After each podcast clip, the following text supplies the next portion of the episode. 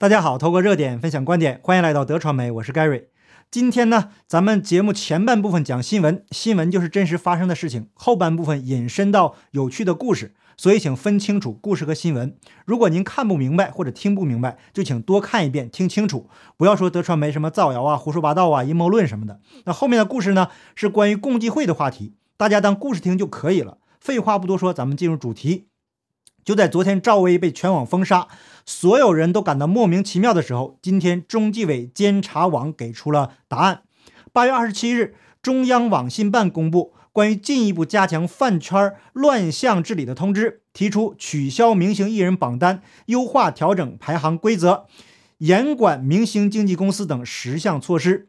重拳出击，解决饭圈乱象问题。这是继今年六月启动清朗饭圈乱象整治专项行动以来，中央网信办再次重拳出击，推进饭圈乱象治理工作。在看了通篇中共党八股文章以后，也没有提到赵薇的问题。有传言说赵薇是共济会的成员，还说跟赵薇关系密切的马云也是共济会的成员。他们跟浙江最近落马的官员。也有非常密切的关系。那这个后面咱们再详细的解读。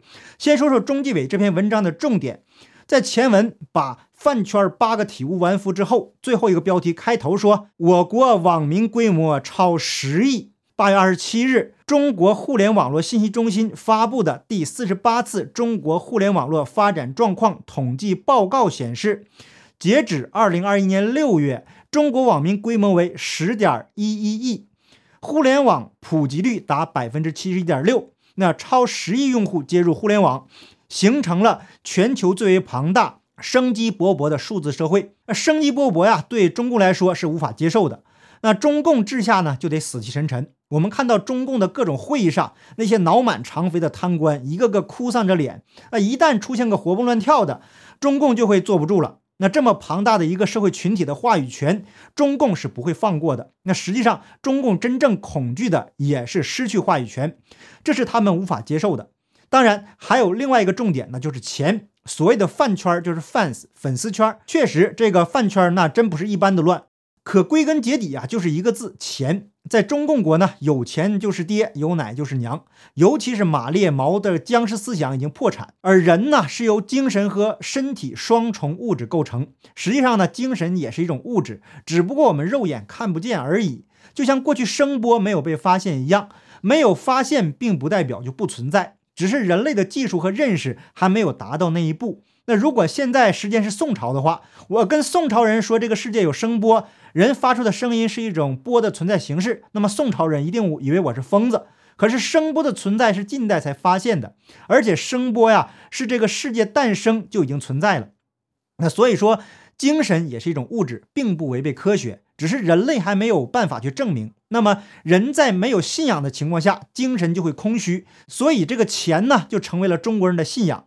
中国人也开始变得极端的物质化，娱乐至死正好填补了人心中的这个空虚。那为什么越来越多的人得抑郁症，越来越多的人会迷失自我、不知所措，会感觉生命没有意义？这个啊都是信仰缺失造成的。如果人有坚定而正确的信仰，就会有坚定的意志来对抗邪恶，不会被物质利益和生命威胁所动摇。这是中共所惧怕的。而中共也害怕人民不再相信他，因为他就是谎言和暴力的邪恶结合体。如果对中共没有清醒的认识，中共跟中国以及中国人分不清楚，很容易被中共的邪恶理论所欺骗。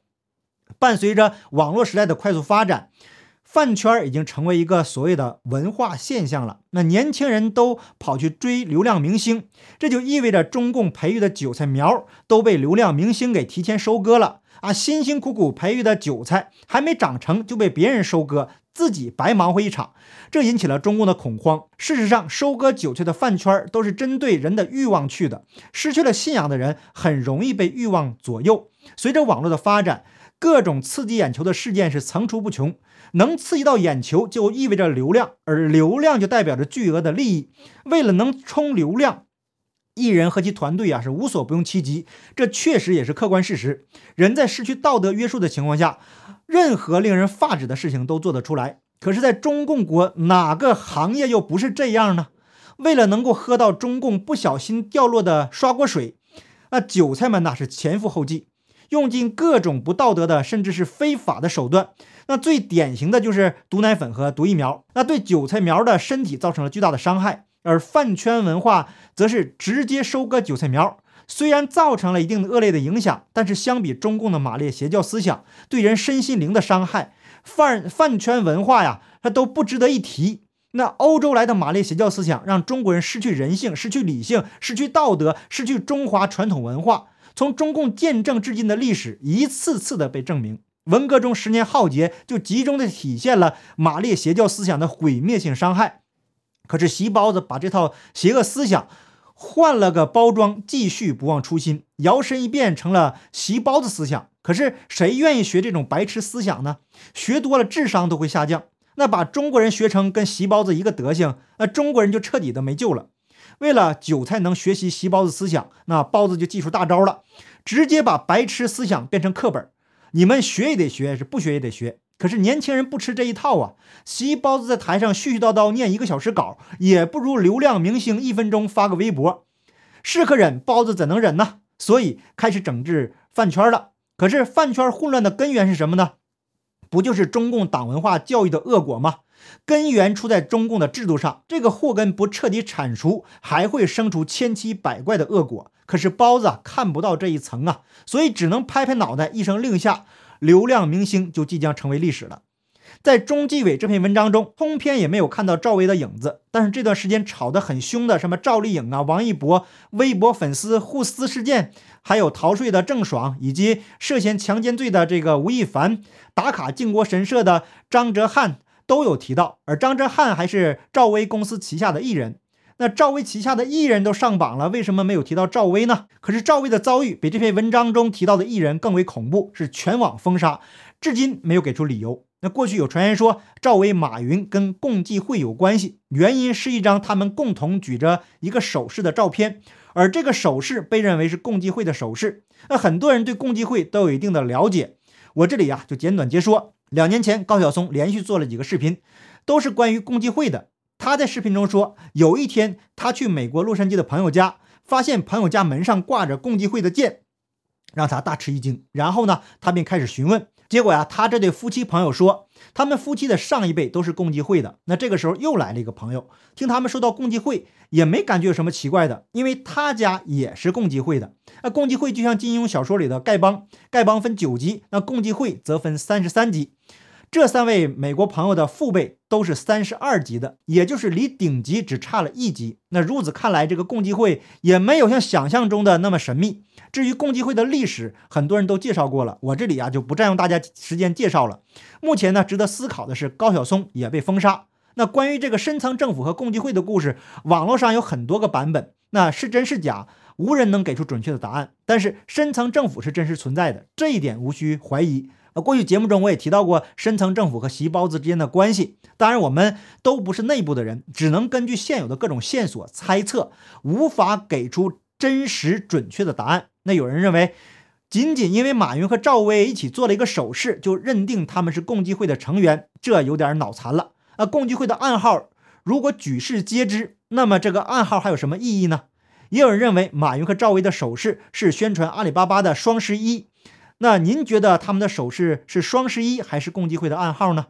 在中文残体字的网络中有很多关于这样的文章，写的是有鼻子有眼、有根有据，但是仔细思考却经不起推敲。那么赵薇到底是为什么被封杀呢？接近娱乐圈的姚女士周五接受自由亚洲采访时说，坊间传说纷纭，是因为官方至今未明说，都在说赵薇出事儿是因为前一段时间出事儿的今日艺人。张哲瀚，那赵薇啊是他的老板，他以前也有过今日的事件，比如穿日本军旗等记录。但是姚女士认为，主要还是他和阿里巴巴有关，包括赵薇在内的一批所谓劣迹艺人已被封杀多日，关键因素可能与中共杭州市委书记周江勇等多名官员上周落马有关。那赵薇的作品被下架，今天呢已经是第三天了。如果是因为他不爱国、经日或者偷税漏税等原因，那政府马上都会明确说明原因。这一次啊就很神秘，本来就传出马云和阿里还有赵薇这边要出事情，再加上现在的浙江官场大地震，所以姚女士个人认为，跟浙江这边阿里的事情有关。我个人认为呢，这个说法表面上啊比较合理，也能说得通。那席包子整治饭圈，一个是为了争夺话语权，另外一个应该是为了抢钱。那饭圈把席包子的韭菜苗都给收割了，那么他就把饭圈给收割了，还留下一个整治饭圈乱象的好名声，可谓是一举多得呀。那这段时间呢，中共国的各种圈啊是被收割一遍，席包子抡开了大棒子，逮谁打谁，什么经济什么国际影响，通通不在考虑之内。收割中共国的各个势力的话语权，牢牢地掌握住权力才是重中之重。那如果按照阴谋论的说法，咱们就当讲故事了啊。既然赵薇和马云都是共济会的，那么中共国的精英中又有多少人可能被共济会吸收呢？前面我们提说到了，这个讲共济会故事的高晓松也被封杀。那中共国共济会的会员数目有多少呢？包子在争夺权力的过程中，已经我将无我，不知道自己是谁了。那么，什么共济会、深层政府以及国际上的各种势力，在包子的眼里，都将成为他实现梦想路上的障碍。那中共国内部跟国际势力之间的关系，也是错综复杂，剪不断，理还乱。那么，干脆就全都打一遍，反正中共国韭菜有口饭吃，就不会闹。那目前来看，中共的老人帮已经无法让包子停下脚步了。当然，以上这些。大家就当故事听就好了。那至于未来的局势如何发展，包子会发什么疯，那我们就拭目以待吧。好，感谢您的点赞、订阅、留言、分享，我们下期节目见，拜拜。